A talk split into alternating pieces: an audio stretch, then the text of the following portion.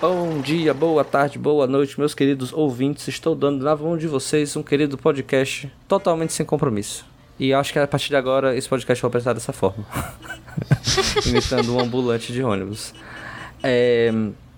Então, hoje, né, mais uma vez uma pauta freestyle aqui pra gente gravar. E o Ricardo deu uma ideia muito boa. A gente, pô, tem que gravar sobre isso porque realmente é uma coisa que a gente enfrenta aqui.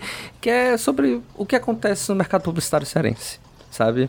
Eu e o Ricardo, a gente já rodou algumas agências, a Tainá já rodou algumas agências e empresas no ramo do marketing, porque a Tainá, como a gente comentou lá atrás, ela é formada em marketing e não em publicidade. E aí, a gente quer falar do que a gente esperava antes de entrar na faculdade, do que aconteceu durante a faculdade, que a gente já viu que era um pouco diferente do mercado, e o que está acontecendo agora, já que todos aqui são formados, a Tainá tem até pós. Sim. Carai. Então, carai, aí a Tainá. Desdenhando a Tainá. Você duvida da minha capacidade? Então, o Ricardo começa aí, ó.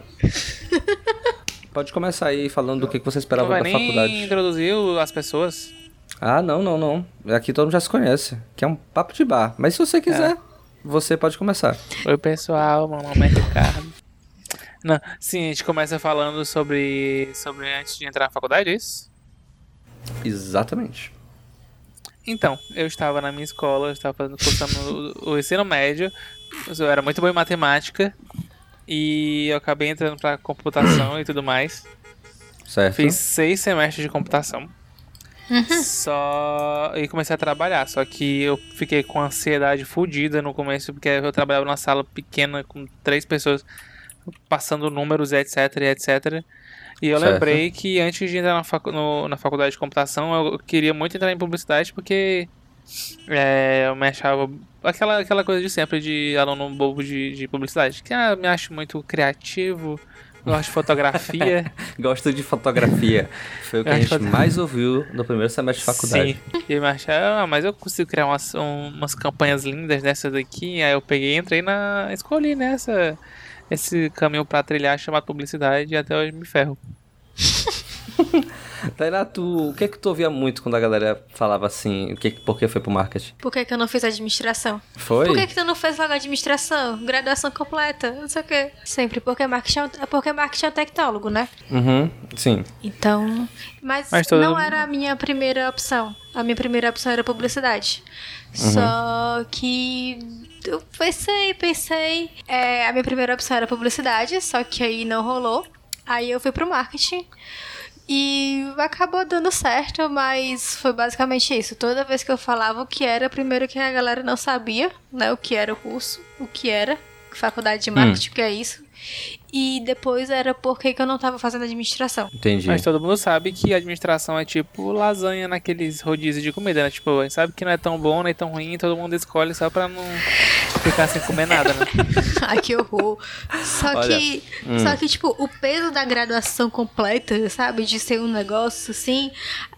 Pesou. Tipo, a galera achava que tudo que eu tava fazendo não tinha. É porque... Não tinha função, não tinha É importância. porque o curso de marketing é tecnólogo, né? Então Isso. ele não tem o peso de um bacharel. Porque no caso a, a Tainá, ela é tecnóloga em marketing, né?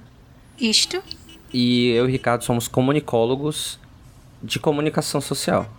Sim, só que É. na verdade, na Acho que tá verdade, no fundo, no isso. fundo, quando você se forma, você percebe que graduação é foda-se, no, no final todo mundo, quando você É. se gradua, é só o mínimo Uhum. que você precisa, É. aí quando você faz pós, é só o mínimo que você precisa também, quando você faz o inglês, é só o mínimo que você precisa, não, nada é o que você, que, o que é pra ser, é só o que você precisa. Exatamente, exatamente. Porque Exatamente. no final você tem que ter experiência. É como eu Isso. fazia quando eu fazia computação. Eu comecei a trabalhar e todos os meus chefes. Não, é, cara, nenhum dos meus chefes tinha nenhuma formação. Eles só estudaram em casa e criaram uma empresa e tudo mais. Contratavam pessoas que não tinham formação em graduação nem nada, só tinham conhecimento. Aí eu, cara, por que eu tô fazendo a graduação se não precisa disso? Então, eu eu fui pra publicidade porque eu trabalhei com evento social, né? Eu fotografava, eu era fotógrafo. E aí Era o garoto eu da foto. o garoto da foto. E aí, quando eu decidi que faculdade fazer, eu queria ser diretor de fotografia publicitária. Só que diretor de fotografia publicitária é tipo 1%. dos formados em publicidade. Os outros 50 são social medias. Os, os, Os 49 são social media também. Sim, os outros, os outros 49 são social media. Hoje estão querendo ser. Aqui em Fortaleza tem um grande mercado de social media pagando 1.200 reais. Pois é, então eu trabalhei como fotógrafo, só que antes de. Eu acho que eu era o único da turma que antes de entrar na faculdade já estava numa agência. Sim. Porque eu trabalhava como arte finalista, porque eu tinha um curso, né? Um curso desses técnicos de arte final. E eu trabalhava como arte finalista numa produtora de eventos. Né? Na verdade, era uma, era uma agência que prestava serviço diretamente para essa produtora e para as parceiras da, da própria produtora. Então eu fazia layout de festas do Safadão, sabe? eu Eu lembro dessa fazia. história. Eu lembro que eu fazia Garoto White, primeira edição, foi a gente que produziu. E eu peguei, acho que a segunda edição do Garota VIP, que são festas nacionais hoje, do Wesley Safadão. Quer dizer, acho que talvez não sejam mais totalmente nacionais, mas enfim, foram carros-chefes dele nacionalmente. Uhum. E era isso que eu fazia. E aí eu, não, vou pra publicidade porque eu quero ter a teoria da publicidade, sabe? E eu queria ser diretor de fotografia. Aí quando eu fui pra agência com arte finalista, eu falei, não, acho que eu quero trabalhar como um diretor de criação, porque eu achava muito legal todas essas etapas de criação e tal. Apesar de que eu tava preso num nicho. Ali, sabe? Eu tava preso na produção de evento. E evento de forró, sabe? Evento de sertanejo. A coisa mais refinada que eu fiz assim de evento foi Julio Iglesias. lá no Yacht Club. Aí, E Guns N' Roses. tu fotografou o Guns N' Roses, não foi? Eu fotografei o Guns N' Roses também. Eu fui conseguir um crachá de imprensa. Eu fui, eu fui pago pra ir pro show que eu queria ir. Eu, Foi um dia difícil. Muito difícil. Pois é, mas tá na- aquela pergunta lá, porque é o seguinte, quando a gente ia pra facu- foi pra faculdade, Ah. e aí na cadeira de introdução à, ca- à publicidade, né? As pessoas perguntavam assim, por, por que que você escolheu o curso de publicidade, né? E o Ricardo falou, ah, porque eu gostava de fotografia e tal, e todo mundo falava isso. Ah, porque eu gosto de fotografar. Ah, porque eu gosto de fotografia. E tinha uns também que falavam assim, ah, porque minha prima fazia. e aí eu achava muito legal os trabalhos que ela fazia e resolvi fazer também. Criativo. E isso é, é muito foda, porque na verdade tudo tem a ver com comunicação. Porque assim, a gente é publicitário, mas no nosso diploma tem assim: você é formado em comunicação social com habilitação em publicidade e propaganda. Uhum. Então, é, tipo, é tudo que tem a ver com comunicação você pode fazer no curso. Tanto que o TCC de publicidade é a coisa mais fácil de se fazer. É Sim. só você pegar qualquer coisa e fazer um paralelo com teóricos da comunicação. e me desculpe, os professores estão vendo isso. Talvez eu esteja exagerando, mas é bem isso mesmo, sabe? Enfim, Sim. é por isso que eu tinha perguntado, tinha perguntado, porque, tipo assim, ninguém falava dentro do curso mesmo por que, que escolheu marketing, porque tu falou que foi a tua segunda opção. Sim, escutava, eu falava isso.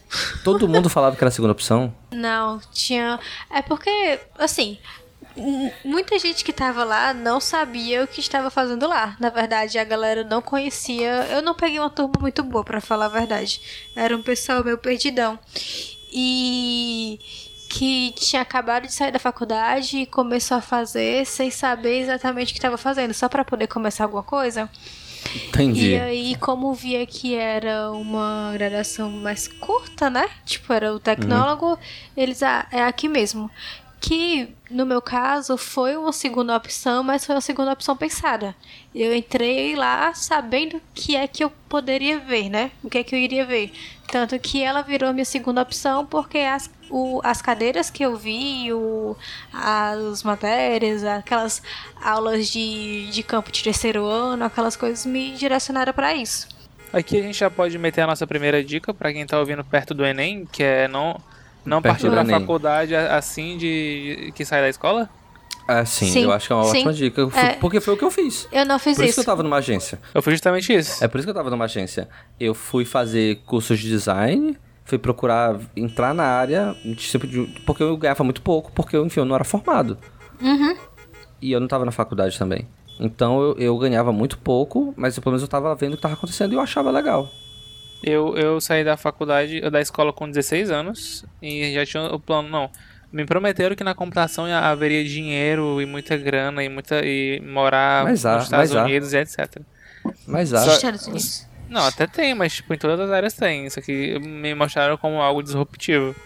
Aí eu, eu- é tudo que eu quero, eu quero dinheiro e sair daqui. E aí já me planejei, com 16 anos eu não. O curso que eu fazia era, era tecnólogo também, era dois anos e meio na FANO. Aí eu não, termino Entendi. com 18 e meio, 19, com 20 eu tô trabalhando, com 22 eu tô fora de casa, que nem o Gustavo Lima numa mansão. Só que Aham. eu vim terminar de me formar, mudei de faculdade, eu vim terminar de me formar com 24 em outro curso que nada a ver com o que eu comecei. Aham, pra passar mais fome. Porque, exato, porque eu saí da faculdade, da escola direto pra faculdade. Não, Pois não é. foi isso não. Eu fiz um tempo, eu terminei a escola, passei um ano fazendo, tipo, cursinho e cursos aleatórios pra aí poder começar justamente por isso, porque assim que eu saí da faculdade eu não passei na pública, né, na famosa pública, por N motivos, enfim. E aí eu peguei esse tempo, que foi o que me fez é, eu acho que foi o que me fez tipo, dar, pesquisar mais, entender mais o que eu queria. É tanto que eu acho que foi por isso que eu acertei, né, em aspas, a, na segunda opção. Uhum, Não foi sim, sim. algo tão.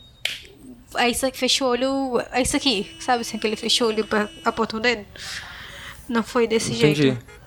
É porque assim, Aham. gente, vamos lá. É, o curso da Tainá, ela é muito técnica, então ele volta muito pro mercado de trabalho. Mas muito Sim. mesmo.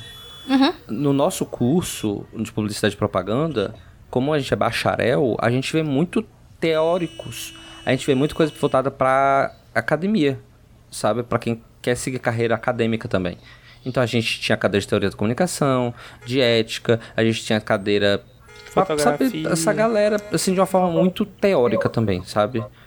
Não só prática, mas muito teórica. Por exemplo, a gente tinha que saber quem era o Pierre Levy e saber quem era ah, Mar Marilena, Mariana Chauí, Marilena Chauí, sei lá quem era, mas... Teoria da cauda Era- longa, etc.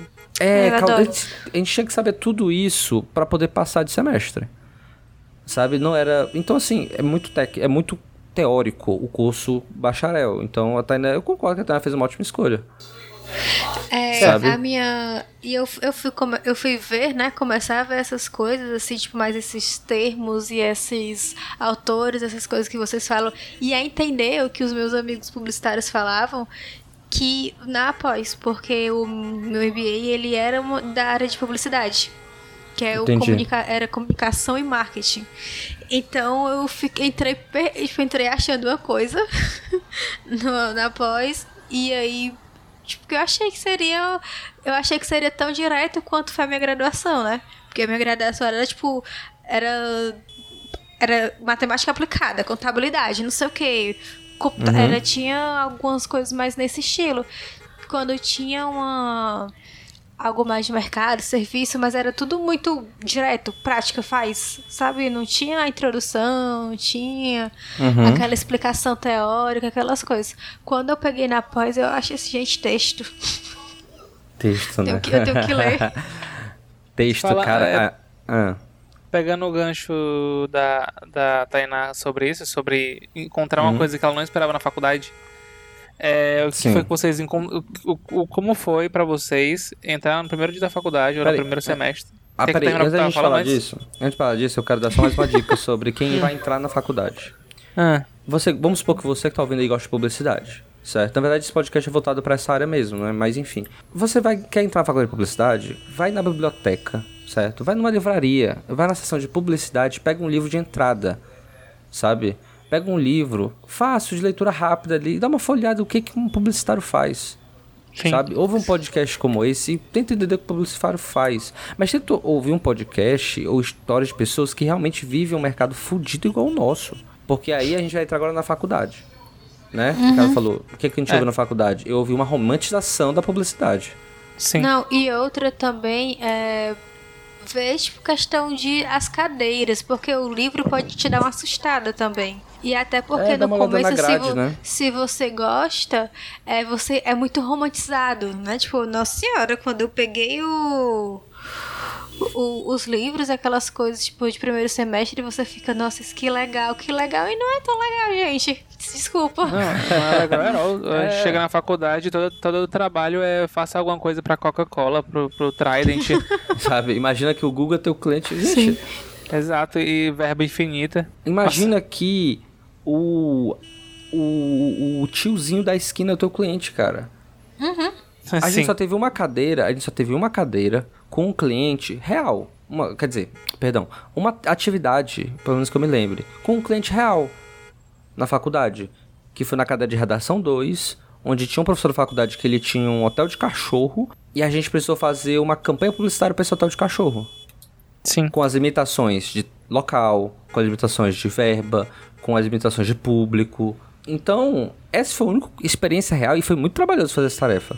Sim. Mas quando você bota ah, a Coca-Cola, sabe? E aí você tem um redator, você tem um diretor de arte, você tem um dire... Porque é isso que a gente vende, né? A agência da teoria funciona assim. Não, na, na agência, Uma na equipe. faculdade, tem, um- tem um- todos os setores bem definidos.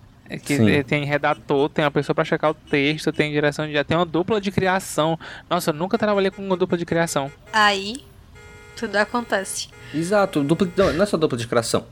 Tem um atendimento para tirar o briefing. Enfim. E aí o cliente tem um orçamento de 300 mil reais, né? Um budget, né? Que na verdade é só um... É só o, o orçamento do cliente. E aí ele tem... Você tem um tráfego, você tem um planejamento, você tem um mídia. Aí o mídia define onde as campanhas vão rolar.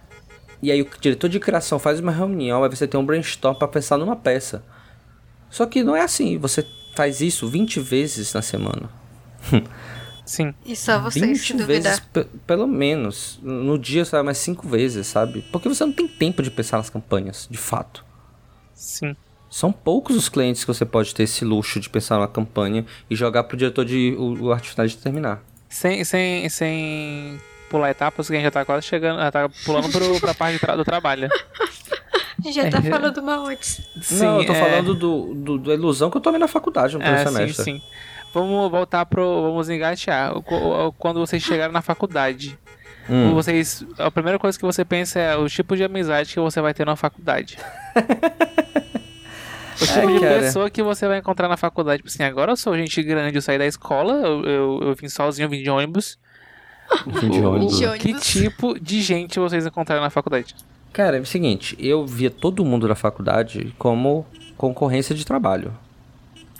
Pes- pessoas que. Pessoas Ok. que. Não, é sério. Eu durante muito tempo na faculdade o pessoal não gostava de mim, não. Mas não que eu tratava a galera como inimigo, mas eu via como uma realidade. Mas sério, seria tipo, o prior é. da faculdade, é o prior da faculdade. Isso aqui é um jogo. Isso aqui é Isso um, é um jogo. Não, mas é mesmo. Olha, eu nunca vou esquecer da professora do primeiro semestre falando que essas amizades, ela falou desse jeito, essas amizades aí vão durar dois semestres. Aí eu falei, mentira, professora, eu tô dormindo na casa da minha amiga. Isso no primeiro semestre. Hoje em dia é uma maré. Nem olha na cara. Ai, Deus. Pois é, e assim, eu esperava, tipo assim, encontrar pessoas que pudessem. Que eu pudesse fazer, tipo, o super network, sabe? Hum. Que eu pudesse levar pra vida toda. No final da faculdade, eu tenho o Ricardo como amigo. Deixa eu contar aqui nós dois, peraí. O Ricardo. E o Ricardo. Tem o Ricardo, tem o Francisco Ricardo também. Sim. tem o Saraiva. Cara, eu não lembro. É, acho que de Tem publicitário, algumas pessoas. Desculpa, pessoal, que o Matias não lembrou, mas tem um pessoal. Tem, um, não, tem algumas pessoas, Tem um sim, talvez tenha. Por exemplo, o Henrique, que é amigo nosso aqui. O Henrique ele não estudou comigo, mas ele é na faculdade lá. Tem a Amanda, não? Ah, pô, é verdade, a Amanda. Tá aí, ó. Meu Desculpa, Amanda. Saudades, Amanda. Pois é. Mas aí, tipo, é, eu tava eu via todo mundo como concorrência. Não vou ser muito sincero, eu via todo mundo como uma concorrência pro meu trabalho. Mas eu também via, tipo assim, pô, a gente pode trocar ideia, a gente pode crescer junto e tal. Mas, eu vou ser muito sincero, poucas pessoas ficaram pra trocar ideia. É, então, primeiro que na nossa faculdade a gente começou numa turma de, sei lá, umas 60 pessoas. É, porque era dividido com jornalismo, né? E o pessoal foi saindo e na minha, pelo menos na minha cabeça eu pensei que eu ia encontrar um pessoal mais como eu encontrei na, na, no, no- na computação. Eu, tinha, eu estudava à noite, então eu já sabia que eu ia encontrar gente mais velha, né, que trabalha pela manhã. E tinha um pessoal bem cabeça, um pessoal bem, tipo assim, eu tenho dois filhos, se eu não me formar e arrumar um emprego, eu vou, sei lá, vou ter que catar latinha, sei lá. E quando eu migrei pra, pra, pra computação, pra publicidade, minha gente, minha, minha nossa senhora. Ah, Mas a gente estava de manhã também, né? Ainda tinha Sim. esse ponto. É, também. Até os adultos que trabalhavam Era, eram. sim. Até os adultos que trabalhavam eram, eram crianças. Eu fiquei tipo, nossa. Eu. Mas E o tinha um ritmo de também, a colégio minha- mesmo. Sim. Aham. A minha também foi de manhã. Eu fazia de manhã. E aí eu trabalhava à tarde, mas enfim. Aham. E... Mas era desse jeito. Era a galera do colégio. Eu me arrependo de ter demorado pra ir pra noite. Eu me arrependo de nunca ter ido. Porque eu fui pra noite, sei lá, no sexto semestre, eu me arrependi, cara. Eu falei, cara, que eu devia ter ficado na noite mais tempo. é ruim pra voltar pra casa de ônibus, é péssimo. Mas a galera da noite é muito mais cabeça. Eu, eu gostava das pessoas, fiz amizades, fiz namoradas. Só que. Só que a gente sabe, tipo assim, a gente via algumas pessoas que não dava, tipo, não dava. hum, sei lá, não, não dava. Ia pra frente. Tanto Sim. que, assim como o Matias, eh, da faculdade eu trouxe a- o Matias, umas cinco pessoas, tipo assim, um gato pingado e uma namorada e. a Que namorada. Mas, namorada tipo, que eu. Caralho, Ricardo. E, tipo, não, eu não, não fiz contatos, contatos que eu achei que eu fosse fazer, os contatos com empresas ou então com pessoas pra fazer algum projeto e tudo mais. O contato fora o Matias. Tipo, a gente não, não saiu de lá com isso, nem formou nada lá, nem cresceu nada lá. Sim. Uhum. E também não firmei nada com professores que, tipo assim, a gente chega lá achando que aqui é como se fosse o Dr. House e se eu for um ótimo publicitário, talvez eu consiga uma vaga na ou, É. ou- e tudo mais. Mas não, meio que os professores já tinham um pessoalzinho deles meio que apadrinhado e, e é isso aí. E vida que segue. E ainda tinha essa, porque assim, os próprios professores, eles vendiam essa vida pra gente de publicitário que se doa pela agência, Exato, uma coisa que eu acho muito errada. sabe? De você ter que ficar, por exemplo, eu trabalhei com a Tainá, né? Numa agência aí que não deu muito certo. Uma agência, agência, e aí, agência. Tainá, é como se a gente só tivesse hora pra entrar. Aham. E tipo, se você achasse estranho, o publicitário ia virar pra você e falar assim, não, mas é assim mesmo. Nossa, a gente só tem hora pra entrar. E que top! Que Exato. massa que a gente só tem hora pra entrar. Porque a gente vai ganhar uma pizza. Nossa, o, o publicitário jovem padrão, o de várzea, ele é aquele que trabalha e, e ama receber. É tipo o blogueirinho que gosta de viver de permuta. Ele não quer receber dinheiro, ele quer receber em pedaço de pizza e festinha de aniversário. Enfim. Eu tenho muito. Festinha de aniversário, É, é. mas eu tenho muito ranço, tipo assim, gente, eu poderia pegar esses 10 mil reais que eu vou gastar nessa festa de ano novo pra agência e podia dar um mil bônus, reais né? pra cada um, mas não, vou fazer uma festinha com três, vou juntar os sete pra mim e vou trazer um pessoalzinho, uns bolinhos aqui, vocês ficam até meia-noite, eu vou pra minha casa com a minha família, vocês ficam se matando aí. Fica, gente, por quê? Porque eu quero dinheiro, eu não quero festa. Pois é, é, tipo, é isso, sabe? É, é, teve um- uma ocasião em agência, né? Eu sei que a gente tá pulando- um pouquinho aqui. Mas o dia do publicitário. e eu ganhei um saquinho de pipoca de 70 centavos. Jogado nos peitos, eu tava nesse dia. Não, o pior não é isso. O pior é porque, tipo, todo mundo gosta de ganhar um. Eu acabei de falar, mas todo mundo gosta de uns mimos, né? Aí eu tava lá Sim. olhando no Instagram, e o pessoal, uma bolinha, todo mundo ganhou uma caixinha de bis, teve uma paradinha pro pessoal e tudo mais. Aí quando vem, vem minha chefa. Aí rebola, pega uns pacotes de pipoca e taca no nosso peito. Pipoca Pipoca lilica. li... Nossa senhora, eu fiquei me sentindo. Não, Matias, daqui eu, daqui eu saio daqui qualquer uma mentira. Pois é. E tipo assim, a faculdade vendeu muito isso pra gente. Eu sinto isso, sabe? É, poucos professores botavam a gente numa realidade cearense, sabe? De mercado. Sim. De tipo, pronto, aqui na Ceará, lógico, a gente tem agências grandes, sabe? Mas a grande maioria não é. A grande maioria não vai atender contas de 50 mil reais por, por post, sabe? Que o cliente é, vai falar assim, não, vou ter aqui três posts, a gente vai postar aqui uns 40 mil reais nisso aqui. Sim, e além Nunca. disso, o, a gente é muito acostumado a viver de, de, criatividade, de criatividade na faculdade. Tipo assim, tudo é verba, verba infinita e pensamento infinito. E quando você chega na vida real, as, pelo menos eu, as empresas grandes que eu trabalhei, que, que investiam pesado em publicidade, é, nunca foi me passado que eu vou tratar com gente que é preconceituosa, que vai que, que vai falar assim, ó, não use uma pessoa negra nisso aqui, não use um, não use gay nisso aqui. Sim. Isso nunca foi me passado. Aí quando você chega na- no, no trabalho, você faz um negócio bonito e fala, olha, nosso cliente infelizmente não, não vai aprovar com essa pessoa negra aqui, então não vai aprovar com, com isso aqui. Não, não é passado, você não tá preparado para isso, você não tá preparado para agir em relação a isso. Eu faço o quê? Eu comento dizendo que isso é tosco pro meu chefe, meu chefe é um preconceituoso também por aceitar isso, aí você fica tipo, what the fuck? Uhum. Uhum. Exatamente. Poxa, eu tinha. é, é, eu tinha um cliente. Eu tinha um. Eu tinha. Tinha uma época que eu trabalhava em casa pra um cara fazendo frila. E aí um dos clientes desse cara era uma advogada gay. E muito do que ela postava era sobre direito dos gays. Esse cara, pra quem, pra quem eu prestava serviço, era super evangélico e tal. E ele achava, ah, esses posts são muito ridículos, mas é o que o cliente gosta, né? Eu falei, não, porque é o que o cliente acredita. E quem é você? Quem é você pra filtrar isso, sabe? Agora, quando é nesse caso, tipo, ah, a, a Tainá sabe, a gente trabalhou com. Como é que fala? A gente trabalhou com, profissionais de uma área muito específica.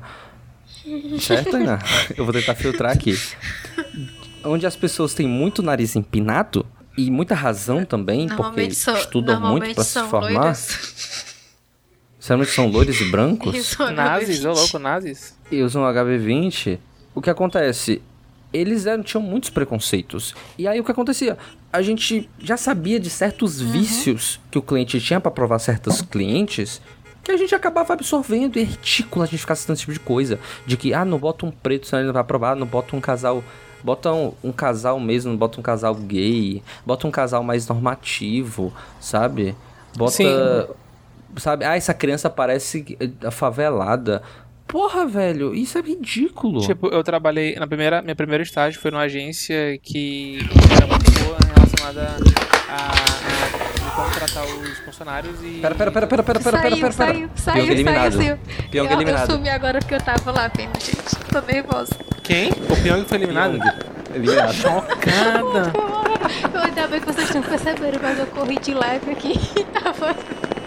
Essas pisadas eram tudo. Eu escutei um tum tum tum também. Eu não vou cortar isso não, viu? Tudo bem. Eu vi assim, quando ele falou, eu só escutei o Thiago, eu que o Babu. Aí eu, não, aí eu corri. Mas era ele dizendo que o Babu dessa vez Vai não ser foi. paredão falso. Vai pra lá. Eu não sei porque eu só não gosto mesmo, mas foi por Gente, pouquinho. até um tempo atrás ninguém gostava de BBB, agora todo mundo comenta. Sim. Seguindo a pauta. Então é Sim, isso, eu- sabe? até- A gente não aprende. A gente não aprende que a gente vai se fuder na faculdade desse jeito. Não, eu Uhum. só tive na faculdade, meus clientes eram Boticário, Coca-Cola, Trident e, e etc. Sim. E o mais perto que eu cheguei a trabalhar com esses caras foi com a TIM. E era porque era assim. Na verdade, era um cliente que eu tinha que era revendedor de celular e vendia os planos da TIM. Aí a TIM me passava o material pra eu adaptar pros, pros formatos dele. Enfim. E era isso. ah, Porra. Porque de campanha mesmo eu não fazia. Outra coisa. Eu não sei a Tainá, porque a Tainá tá falando um pouco e eu não sei também muito do, do curso de marketing e tudo mais. Mas o quão vocês se sentiam idi- idiotas em algumas cadeiras? Tipo. Eu, eu sempre lembrava disso, que eu falava, cara, eu tô pagando mil reais pra ter uma cadeira que eu tenho que pintar. Ou eu tô pagando Eu mil reais tenho, pra ter uma eu ainda cadeira. tenho que pagar esses mil reais por mês aí. Porque. né? Eu tô pagando mil reais na cadeira que eu tenho que pegar, fazer um, um desenho com um monte de jujuba, ou então com um monte de não sei o que. Ou, ou vocês tiveram um problema interno de vocês com vocês mesmos com isso, ou foi só eu? Não, eu não. Eu entendi a, a importância dessas dinâmicas. Mas eu concordo, concordo com o teu ponto, sabe? Isso era pra ser optativo. Tipo, você passar pelas cadeiras, pelas outras salas e tem um pessoal estudando, sei lá, é, política internacional e você Nossa, procurando, separando o jujuba verde da laranja pra fazer um sol, sei lá. Exato, eu sei, eu tô ligado que tipo de cadeira tá falando. Só eu passei por isso? Eu, eu, eu entendo, mas eu não passei por isso. Eu entendi a importância da dinâmica de desse tipo de atividade. Eu. Tá, e na, na Tainá era só cadeira cabeça ou tinha essas coisas assim também? Não, não tive nenhuma cadeira dessa. Mas eu passei com isso por causa de professor. Tipo, uma cadeiras que. é- Professor. Contextualize. É, cadeiras que eu via que eram necessárias, ou que nem eram tão necessárias, mas que, tipo, já que eu estava pagando, eu queria, né, poder, tipo, absorver mais elas. E o professor era muito ruim. Tipo, muito ruim mesmo. Tive professor que não dava aula e quando chegava na prova, literalmente botava a resposta. Assim, tipo, pra gente. É, sendo de um conteúdo que eu ia precisar, eu sabia que eu poderia precisar depois. Tinha um professor lá que era. É mais por causa disso, tipo, eram as dinâmicas de professores. Eram, isso eram as de matemática. Foram duas cadeiras de matemática. Tipo, matemática financeira e matemática aplicada, eu acho. E a professora e as de psicologia. É. As de psicologia, elas eram bem ruins. O conteúdo era massa, mas elas não sabiam muito bem o que, elas estavam fazendo lá, não. Foi mais nesse sentido. Pois é, mas eu, tipo, exemplo assim, ó. Eu tinha. Eu tive um professor. Ah, eu, eu, eu, sei que tem muita gente que não gostava de alguns professores da faculdade, sabe? Mas eu tinha um professor em específico que eu achava ele um péssimo professor. E ele deu duas cadeiras para mim que eu achava importantíssimo eu absorver o conteúdo. Mas eu achava ele um péssimo professor. Então, as cadeiras de atendimento, que hoje me fazem muita falta, e a de produção e eventos, que também me faz muita falta, eu não absorvi, porque eu tinha um péssimo professor. Uhum. Um professor que abria um slide e saía lendo o slide, sabe? Tive vários. E ele ainda bem que não está mais na instituição, porque senão ele ia prejudicar mais uma geração de, de publicitários. É isso, sabe? Eu botei até numa lista aqui umas coisas que aconteceram comigo durante a faculdade, porque assim, em nenhum momento eu parei de trabalhar. O Ricardo ele entrou na faculdade sem estar trabalhando, aí começou a fazer estágio, né? Sim. E depois foi para as agências.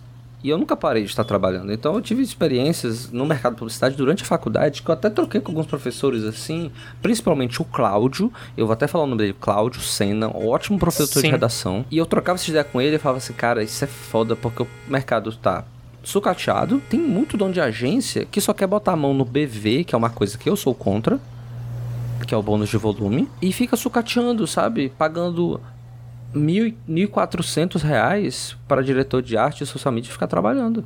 Nojo, tem, um, de, é, tem um nojo de todos os números entre 1000 e 1999, por causa disso. que era só isso que eu achava quando eu buscava emprego. Exatamente. Gente, assim, é, é, a última parte pra gente pular pra próxima, que eu acho que já deu de faculdade, né? Não, não, tá, mas peraí, mais? não só deu de faculdade. Não, mas eu queria contar na experiência ah, durante a faculdade. Com trabalho. Hum. Porque, tipo, tu tava numa agência também. Sim. E eu lembro de uma história de um colega nosso que foi trabalhar contigo e não aguentou um dia. Ah, é verdade. É pra eu contar agora? Eu não sei. Começa... Eu não sei se a gente pode contar essa história, porque assim, alguém conhece alguém que pode ouvir esse podcast. Mas né? eu vou contar, eu vou tá contar tá vitimizando. Né? Eu vou contar porque eu concordo com, com isso. Como a gente tava falando dessas coisas, hum. da, é, coisas que a faculdade não prepara a gente para. É, como o Matias falou, a gente é muito é, dito apenas que o mídia é o amigo da, tele, da televisão, ele vai ganhar vários brindes. O diretor de arte é a pessoa que tem, tem a direção na sua mão. Ele vai criar coisas lindas e maravilhosas, ganhar prêmios, canes toda semana e tudo mais. Mas né, falar do problemas como os que assolam a sociedade, que é tipo depressão, burnout, etc. Uhum. É justamente isso. Burnout. Trabalhar com publicidade, com criação de conteúdo em geral, é muito. é, é demais pra, pra, pra cabeça de qualquer um. Você, a, a, quem não tem uma quem não tem um acompanhamento psicológico e tudo mais tende a, a, não, a, a não entender o que está acontecendo e começa a ficar muito ansioso, a receber uma pauta que tem que ser para hoje, daqui a pouco, e ficar e travar e começar a endoidar e a faculdade não prepara, a faculdade não dá, não dá assistência, não, não diz que acontece nem nada, não, e você fica, você chega lá e cai de paraquedas e você, você foge. E era o que acontecia comigo diariamente. Embora, tipo, a faculdade, a, o emprego que eu consegui, é, esse estágio, eu tive a sorte de ser, de ser ainda meio que assessorado. Tinha uma pessoa que olhava o que eu fazia e tudo mais. E eu recebia. Que é o ideal. Sim. Só que no começo, eu recebia pouca pauta no começo, quando eu tava começando. É, teve fases, tipo, depois de uns seis meses eu lá, que eu, estagiário, fazia trabalho de, de uma pessoa. Tipo, tinha tanto fluxo de trabalho quanto um efetivado. Efetivado, né? Teve tempos de outro estagiário sair, eu pensei que ia chegar um estagiário na outra semana e passou de meses sem chegar, porque eles viam que eu tava dando conta e estavam metendo trabalho. Exatamente. Ele Nessa... suga. Exato. Tá, tá produzindo, tipo, 500 reais que eu, que eu poderia estar gastando, não vou, já que o Ricardo tá conseguindo fazer. Quero que eu recebi, eu recebi 500 reais. Daí, numa dessas, um colega nosso entrou, entrou é, eu indiquei ele para essa vaga que não estava sendo preenchida e ele foi chamado. Ilustrador, né? Sim, nosso um amigo nosso. Que acho que não, não, talvez ele não queira estar aqui. Não, não, não digo o nome não, não digo o nome não. Melhor não. Aí foi justamente isso, a gente indicou e tudo mais, a gente ele tinha aptidão para isso, a gente sabia que ele era capaz, ele trabalha com criatividade, treinava isso e no primeiro dia ele se sentiu super super tipo ansioso com as produções que não eram nem tantas no dia, mas a gente entende que o professor que chegou agora receber para fazer um outdoor de uma empresa grande e tudo mais, é um negócio uhum. pesado. E ele falou, eu, Ricardo, eu tô me sentindo muito ansioso. Ele até danificou um arquivo lá que a gente, eu ajeitei depois por causa disso. Ele se sentiu muito, muito, ficou muito ansioso, não sabe o que produzir. Ficou depois das 7, que ela era de, de 9 a 7. Ficou até depois das 7 sem conseguir produzir. E no outro dia ele não voltou. Ele não, não conseguiu lidar com, com o tipo de produção que uma agência botou sobre ele. E, tipo, podia ser que se ele tivesse um acompanhamento ou, ou soubesse que isso aconteceria, talvez ele tivesse mais preparado para isso e, né? Tipo, pode ser que uma pessoa como essa tenha trancado na cabeça dele a, a chance de entrar numa, numa, agência, porque tipo, a gente fala mal, mas a agência é uma, é, tem seus lados positivos. Mas ele bloqueou a agência na cabeça dele. Falou: Ricardo, não quero agência pra mim, eu quero outro tipo de produção. E, e é isso aí. É, é, que eu saiba, ele não trabalha uhum. mais em agência. Ele trabalha com ilustração no ritmo dele. Ele é um ótimo ilustrador, Sim. ele tem quadrinho, tem quadrinhos ele. Exato, tipo, tipo... Se, se, a gente. A gente. Eu vou até. A gente pode mandar esse programa pra ele depois, a gente pode até botar um post lá no Instagram pra falar é, sobre se ele. ele. Se ele sentir que a gente falou bem dele, tipo, é como eu falei. eu, eu sabia que ele era preparado, eu indiquei ele. E o tipo de produção que uma agência bota em cima de uma pessoa realmente às vezes não, não, não, não faz bem. Tipo, nunca faz bem se você não tiver preparado. Tem quem é quem é publicitário hoje em dia que não toma remédio, né, cara? Sim. É porque eu tomo tarja preta pra conter minha ansiedade, porque eu já era ansioso antes de entrar na, fa na faculdade e começar a trabalhar com agência. Porque assim, gente, como eu falava, eu fotografava, eu fotografava casamento. Sabe? A responsabilidade é altíssima. Então eu comecei a desenvolver ansiedade por causa disso, de lidar com o cliente e com a responsabilidade do trabalho deles. E aí depois de trabalhar com pauta, uma em cima da outra, massacrante, como eu tava falando, de dar burnout e tal. Eu nunca cheguei a ter burnout, mas cheguei bem perto. Sabe? Eu já vi também a, a própria Tainá tendo ataques de estresse lá na agência que a gente trabalhava. Sim. Porque a gente trabalhando numa agência de pessoas despreparadas, isso eu posso falar que eu não tenho medo de processo, não. de, de donos despreparados e de donos é, duvidosos, né? De, com, com ponto de vista bem duvidosos sobre, sobre publicidade, porque era ruim, cara. A gente trabalhava numa agência ruim. E eu só tava lá porque eu precisava do dinheiro, sim, porque, sim. né? Eu nunca e deixei de trabalhar. O que tava fazendo. Não, mas depois é, que tipo isso. depois que ficou relativamente fácil criar uma agência e chamar ela de, de, de agência digital, principalmente uhum. aqui em uhum. Fortaleza, que tipo, tem uns cinco clientes só produz para Instagram, são agência digital. Depois que isso ficou ultra, ultra fácil, o, o que tá pipocando de, de agência assim em Fortaleza e que segue o mesmo modus operandi, é uma pessoa, é que nem eu falo com, com meus amigos, é uma pessoa, é duas, três pessoas velhas que comandam uma garotada. Tipo assim, um monte de moleque que eles pagam mil reais pro, pro, pro moleque tá ok, porque ele quer mostrar pros pais que tá ganhando algum dinheiro com o curso que escolheu. E quer provar para quem duvidou que consegue fazer alguma coisa. Mas é um monte de velho mandando criança produzir, ficar até depois do trabalho e, e com a ajuda da faculdade, que falou para eles que trabalhar até tarde é bom porque a agência é isso, eles conseguem se manter pagando mil, mil duzentos reais pra, uma pessoa, sem vale, vale transporte, que é o mais comum hoje em dia. Tipo, eu já estagiei sem vale transporte. Trabalhei sem vale transporte.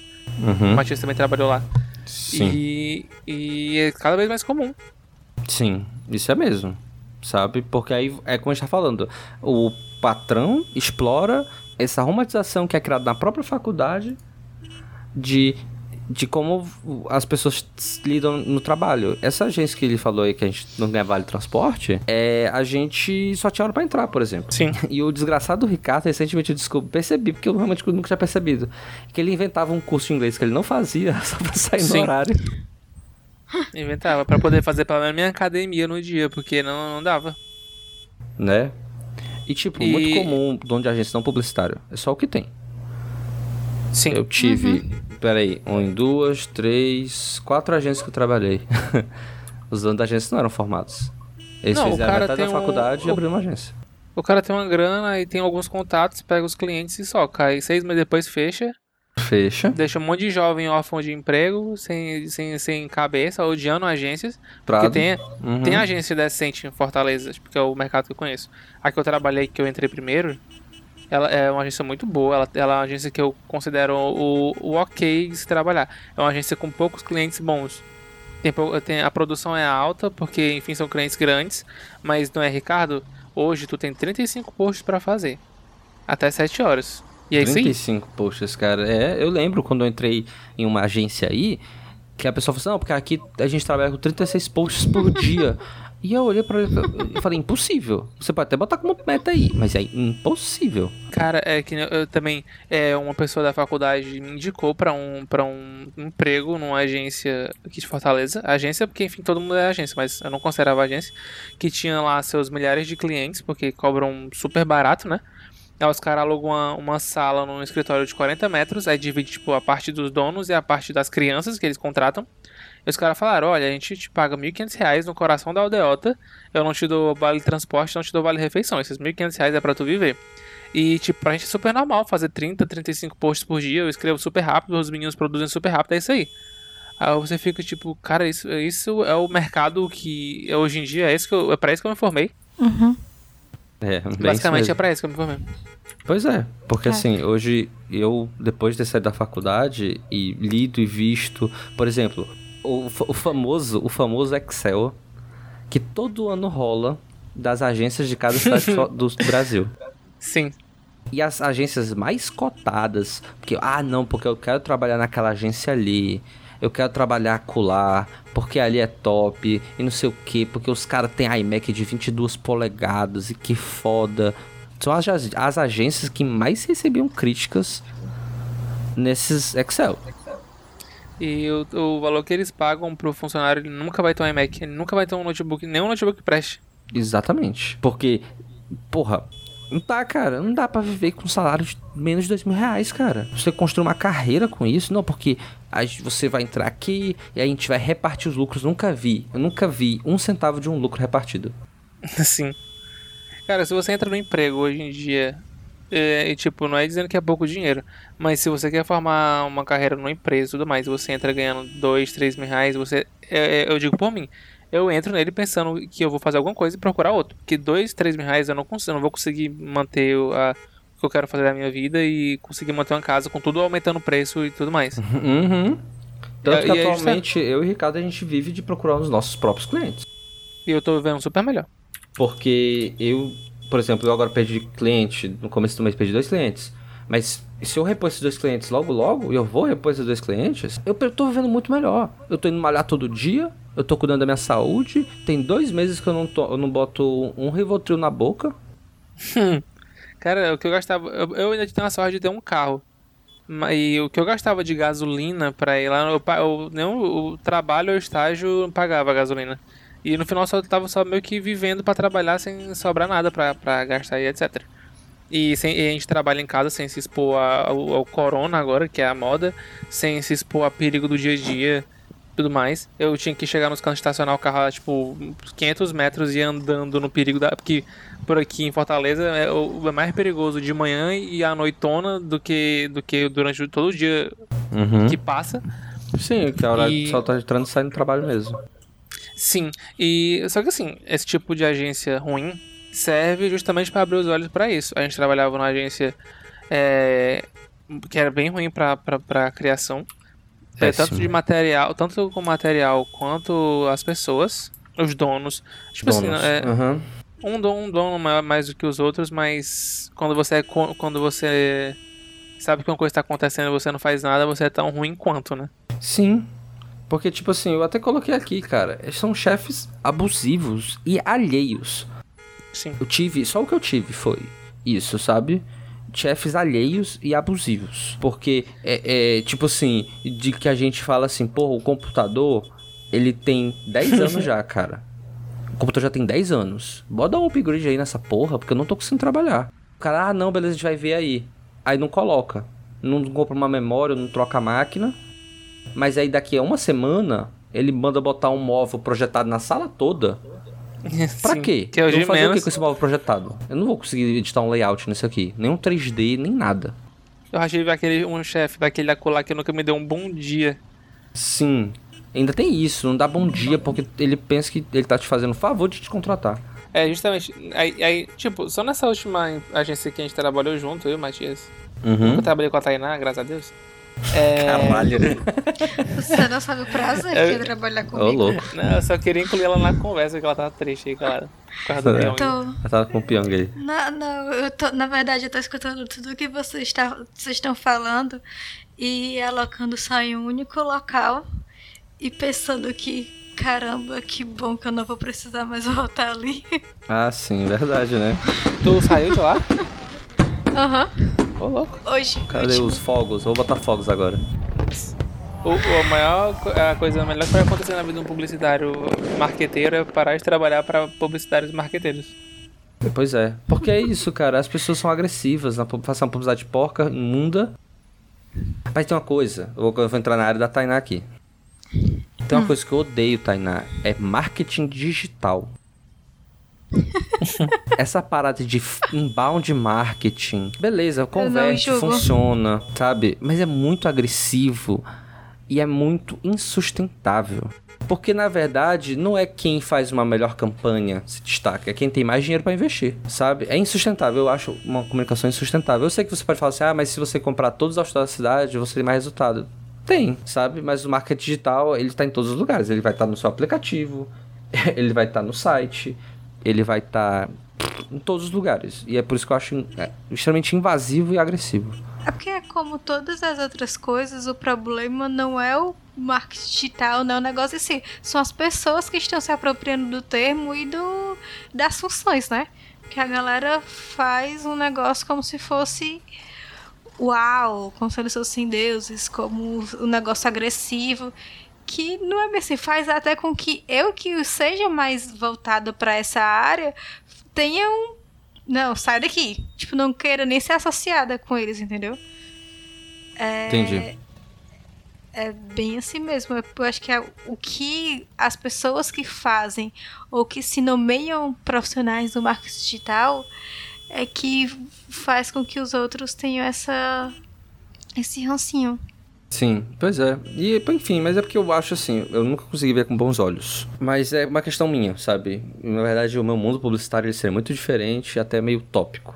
Porque quando a gente fala de comunicação sustentável, a gente tem muitas coisas. Enfim, a gente não vai entrar nesse tópico agora e vai fazer até um podcast mais sério sobre isso lá na frente. Não, é Né? falando só sobre esse de se apropriar do termo, marketing digital, pelo menos aqui em Fortaleza, é sinônimo de vaga de Totalmente. marketing digital. Você irá criar posts, textos, não sei o que, fazer performance, blá blá blá blá blá blá. Foi isso que virou aqui. É, virou isso aí, Google Desce. Sim. Sim. Ó, e é, é, hum. diferenciais, saber editar vídeo no Premiere e tudo mais. Sim, eu separei. eu separei. Caraca, é diferencial do diretor de arte editar vídeo. Vai se fuder, cara, Fortaleza. Não é não. É, tem uma página, tem uma página que ela nasceu como vagas gerais, mas na verdade é só vagas de publicitário, que é o vagas arrombadas, né? Sim. A gente podia fazer, eu podia até abrir agora aqui, mas não vou fazer isso, pra, porque senão a gente já tá com 50 minutos de gravação aqui. Mas, cara, só o que tem é vaga arrombada, sabe? De você tem que ser. Você tem que fazer captação, você tem que editar, cuidar do perfil, manutenção no site, você tem que capta, fazer captação, você tem que cotar, cotar com, a, com, a, com gráfica e fazer o atendimento. Caralho! Uma vaga. Tem a agência que tem até o quartinho pro, pro editor de vídeo dormir, mas. É, true story. Olha, Não é Eu- fácil é. pra ser for true. Ó, eu já trabalhei numa agência, né? Vou contar as historinhas aqui agora de agência e vamos fazer o máximo para não sermos triangulados. eu trabalhei numa agência que eles endeusavam esse marketing digital. É por isso que eu acho que eu tomei ranço. Ela tá indo a rir, que ela entrega, ela entrega tudo. E eles ainda usavam esse marketing digital. E aí eles contrataram um programador pra fazer os sites, landing pages, essas coisas, né? Show! E aí eles estavam tentando aprovar um site, e aí o site não saía e retornava, porque o atendimento que eram os donos da agência faziam era muito ruim, porque ninguém era publicitário ali. E aí o, o site voltava, voltava, voltava. Aí teve um dia que o, o programador, muito, muito. Muito. É, como é que fala? muito dentro de suas faculdades mentais, falou assim: Vão se fuder vocês, vão pra tudo pra puta que pariu. Eu não sou filha da puta de ficar refazendo o site. Bateu a porta, pegou as coisas dele, pegou a carteira de trabalho dele e foi embora. E foi isso. Exatamente isso. Sem falar dos outros nomes que ele chamou a pessoa que. Uma das pessoas que eram responsáveis pela agência. Exato, cara. E caralho! Isso porque você não tinha um profissional decente, mas você queria vender um site a 3 mil reais, mas você não conseguia pagar um atendimento. E fora sabe? que 3 mil reais é um, sa- não é nem um salário de um programador num canto decente. Sim, sim, mas esse cara tava fazendo site, tipo assim, uns 10 sites ao mesmo tempo, Ricardo. Era bem ridículo. Caralho. Uhum. É, e eu também já trabalhei em uma agência, certo? Que o dono era mais alheio do que não sei o que. Jogava tudo nas costas da gerente. E, e a agência quebrou, né? E, e- e ele, ele era super ausente, sabe? E ele, ah não, mas eu tenho agência. E ele ficava jogando contas dentro da agência o tempo todo. E com um diretor de arte, que era eu, dois social medias e uma gerente. Como? Eu, eu atendia 22 contas. Nossa, Impossível, cara. eu lembro. Impossível. Eu É lembro nesse- o auge que era, tipo, trinta e tantos clientes pra poder fazer coisa pra toda aquela galera. Mas lá naquela Deus. galera eram pelo menos quatro diretores de artes. E eu? É. Era É, justamente. tipo, é, pra vo- é porque pra vocês eram, são quatro diretores de arte, são não sei o que de produtores de conteúdo. E eu? Não, peraí, mas ó, não era eu, era Amanda, o Henrique e tu, né? Não, e tinha um cara, tinha o. Tinha um outro Tinha o também. Rodrigues, né? Tinha o Rodrigues. E aí tinha a, a, a Ana, Redatora. da outra parte. Era. E tinha. E tinha a amiga a da Ana, e a. Era. A Clara. Clara. Acho que era a Clara. Era. Mas é o que eu. Se... Sim, é o que eu, se- é o que eu falo aí, até quanto ao último trabalho que eu tive em comum com o Matias. Ah, É, esse tipo de agência serve pra, pra mostrar que a gente sozinho consegue clientes, liga? exato. Porque eu tive. O nosso chefe era um puto do arrombado. E o cara conseguiu meter 44 clientes na, na porra de uma agência que tinha pessoas competentes. Só que a gente sabia que aquilo não era produção pra uma empresa que tá pagando bem uma agência.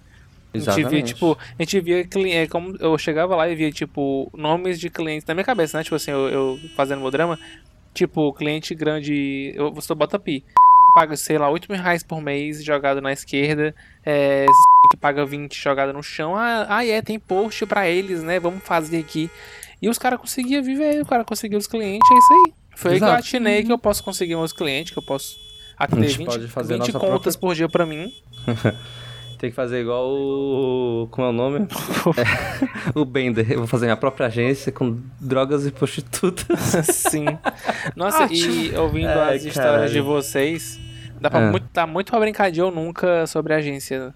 Tipo, eu nunca vi Sim. um. É, eu nunca fiquei até meia-noite na agência. Eu nunca vi um, um- uma direção de arte surtar e sair pela porta.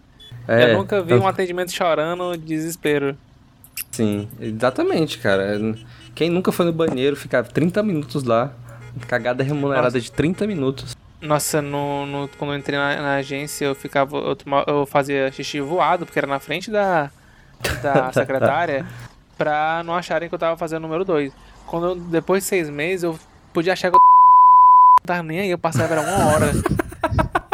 Eu não tava nem aí. Eu só queria paz, eu só queria, tipo. sei lá. cara. Gente, Sério. que é. doido. Todas as experiências de vocês em agências eu vivi em um só. Eu vivi, vi- ah, eu vivi em um só lugar. Ó, por exemplo, é, eu já ouvi, eu já ouvi de atendimento falando pro dono da agência a seguinte frase: Não, eu não fiz nada hoje porque eu passei o dia de pernas pro ar coçando o meu cu.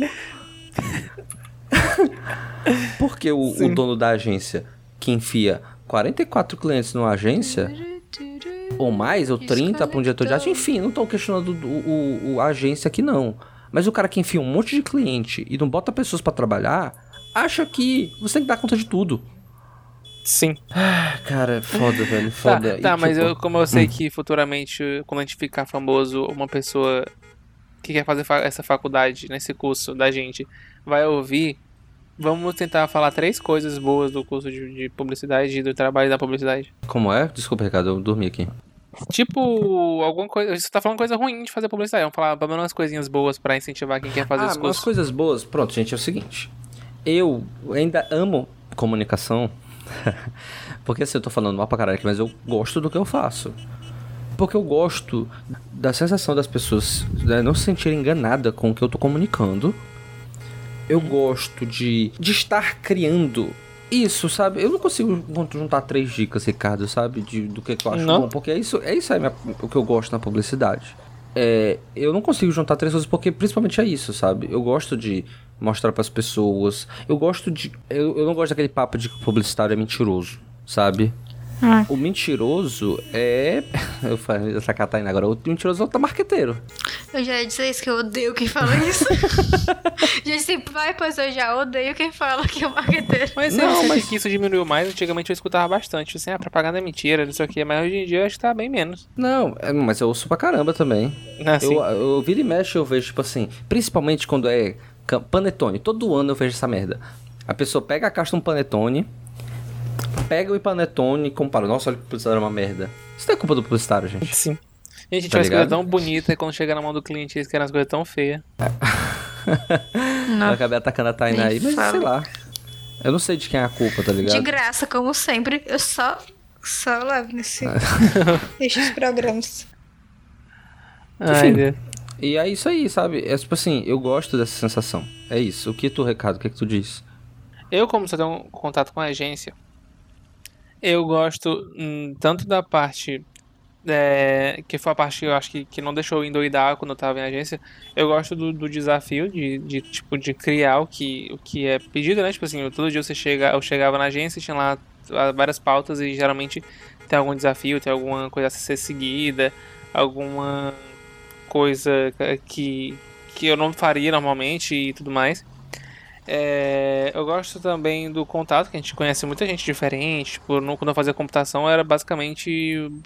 Não é nerd que você conhece, você conhece gente velha, ou então gente nova com espírito de velho que, que é chato, que é machista, que é não sei o que, embora na publicidade também tenha.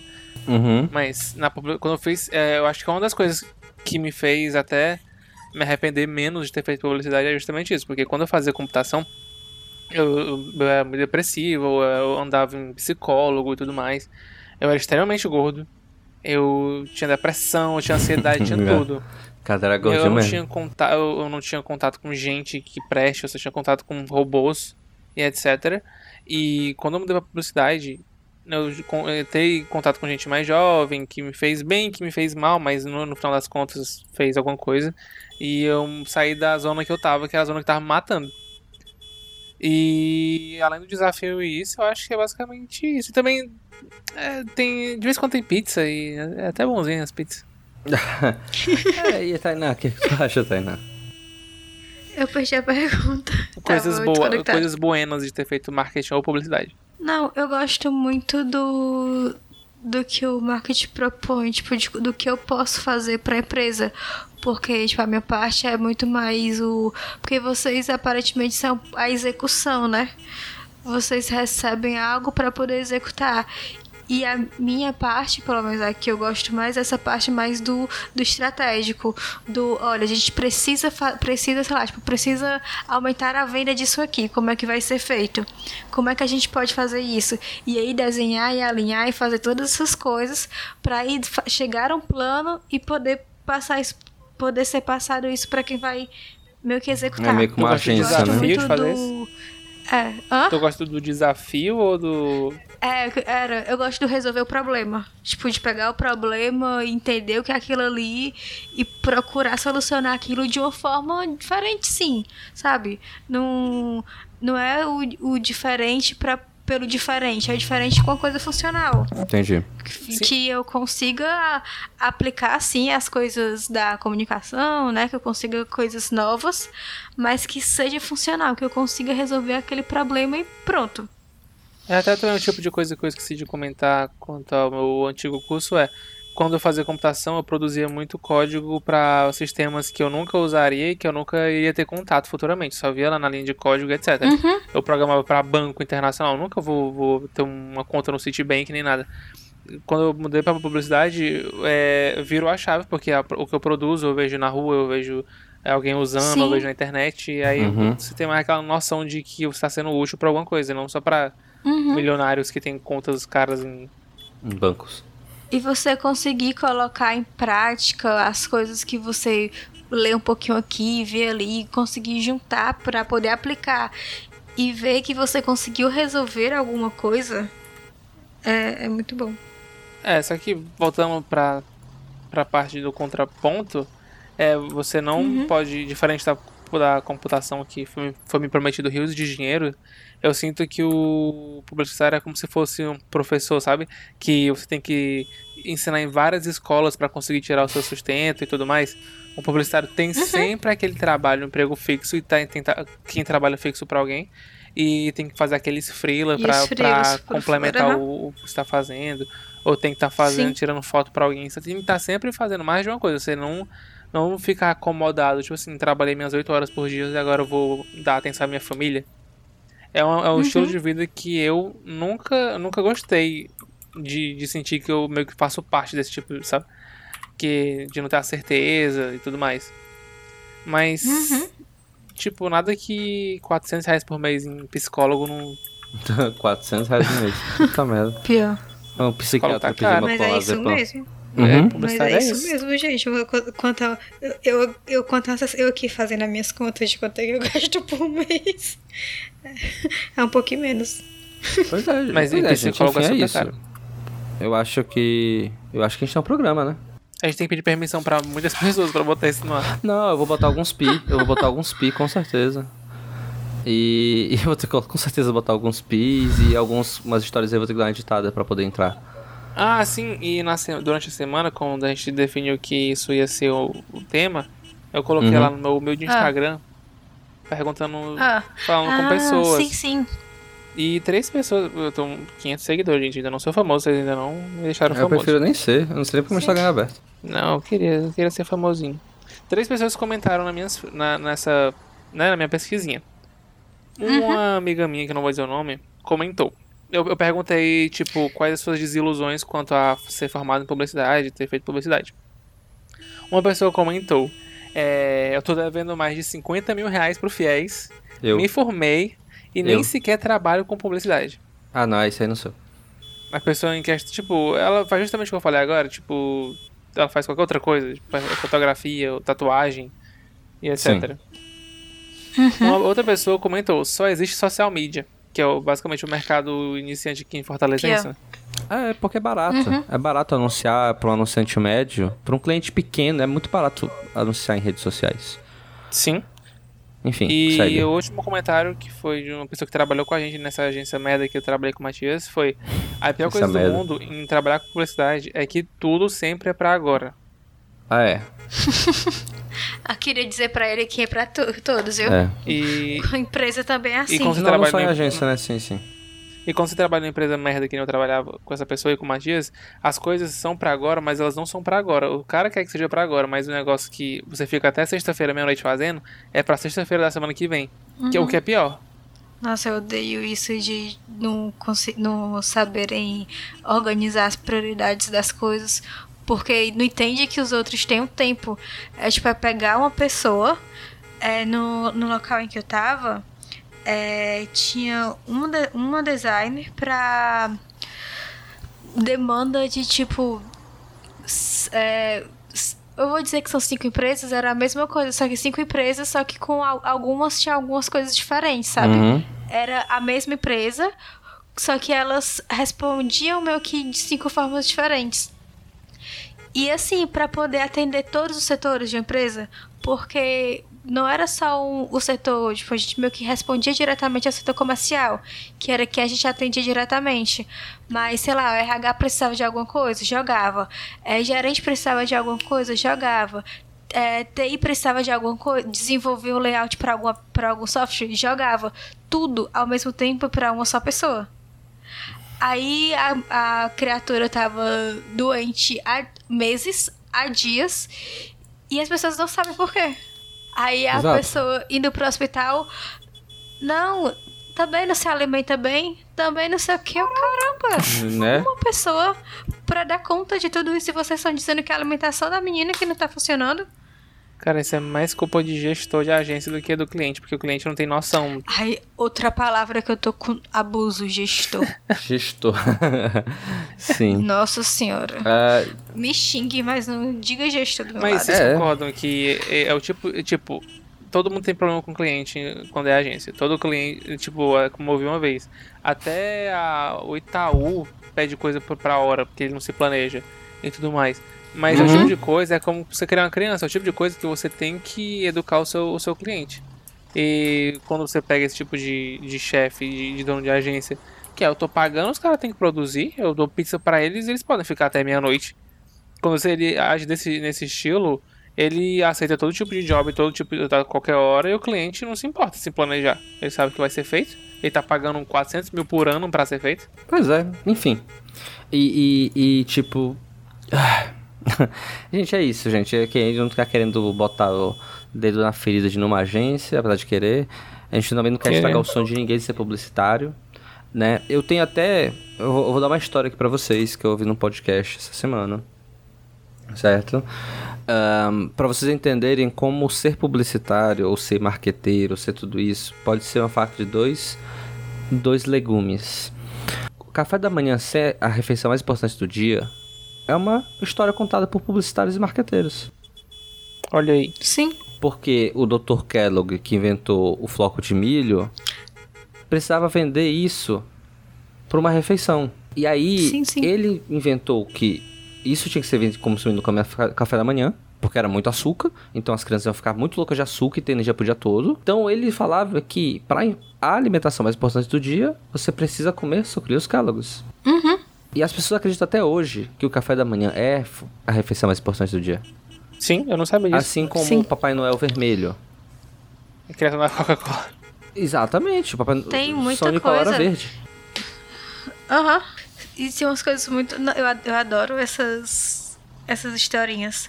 É tanto que o, o livro que eu indiquei no programa passado tem falando isso da Kellogg's, tem falando todas essas histórias, assim, porque eu acho muito necessárias pra gente entender como funcionam as coisas e como a gente consegue criar outras, Então. né? Que é como funciona a cabeça. Então, por exemplo, assim, você- Leiam- Lembrem da minha indicação passada, galera. Sim. O lance de dar joias também pra, pra, em casamento e, e esse, esse amor por joias foi Uhum. criado também no, por filmes, etc. Antigamente, onde as mulheres Sim, eram sim. presenteadas. E tipo etc. assim, gente, se você, se você fosse publicitário há 40 anos As atrás. datas comemorativas, datas né? comemorativas, Dia dos Namorados no Brasil. Dia, dia da- da- Dia dos namorados, dia das Dia das crianças, As mães, dos crianças não pais. foi dia um do brasileiro sexo, foi o Dória, tudo. foi que botou aqui no Brasil? Qual dia? Foi. Foi dia das assim. crianças, isso. Ah, Dia das então, crianças foi o Dória. Meu então Deus. tipo assim, você tem que estar preparado também pra ser essa pessoa que eu falei, que é a que mente, que é a que engana. Se você, Uhum. assim, se você for na publicidade tradicional, sabe? Porque a- a- alguém vai ver essa história da Kellogg's, né? E como falou até o Cris Dias, falou: Ah, então isso vai me inspirar a ser publicitário. Gente, calma. Calma, sabe? Você teria capacidade de fazer uma publicidade pra cigarro? Ou uma publicidade anti-aborto? Você teria coragem de fazer uma publicidade anti-aborto? Ou, ou, Ou a favor menos do aborto. Longe, ou menos longe, a, a- a- o que eu falei, trabalhar pra gente que, que é preconceituosa, gente que não gosta de negro, trabalhar pra gente que... É, também, sabe? Então é isso, eu acho que acho que a gente tem um programa, certo? Eu ia falar alguma outra coisa, mas Ah, esqueci, tá. então foda-se. Beleza, então, bora para as indicações? Alguém separou a indicação? Não separou, Tainá? Hum. Beleza, então. É. Ricardo também não? Ah, mas eu penso rapidão aqui. Gente, joguem Call of Duty ou Warzone. É, free to play, muito bom, galera. Sim. É, Ai, pera. Tenho. é, diga aí, Filmes. Meus filmes aqui da minha maratona do Oscar. quarentena, quarentena. Catara do Oscar. É porque eu ainda não terminei. Ai, Tainá, te amo. Sim, vai, tu vai começar, vai puxar, eu só jogo aqui com a minha indicação. Tá, eu posso começar. É, eu vou indicar o podcast Publici... Propaganda não é isso aí. Não é só isso aí. Propaganda não é só isso aí, que é feito por um publicitário lá em São Paulo. Ele entrevista pessoas para falar sobre o mercado publicitário e dentro das agências, fora das agências. E é muito interessante. Inclusive, eu recomendo o programa da Leila, que ela fala sobre burnout, que é uma coisa que Ah, é a Deus, doença. Chorei tanto. É uma doença atual, sabe? Principalmente na área de quem vive sob pressão, que é praticamente todas. E também um documentário do Netflix chamado A Terra à Noite, que é um documentário sobre a vida selvagem. Só que eles são gravados com lentes super sensíveis à iluminação, então eles conseguem fazer imagens à noite impressionantes, parece estar de dia, e com lentes termais e tal. Quando tá lua nova, por exemplo, que não tem nenhum tipo de iluminação lunar, eles usam umas lentes termais incríveis.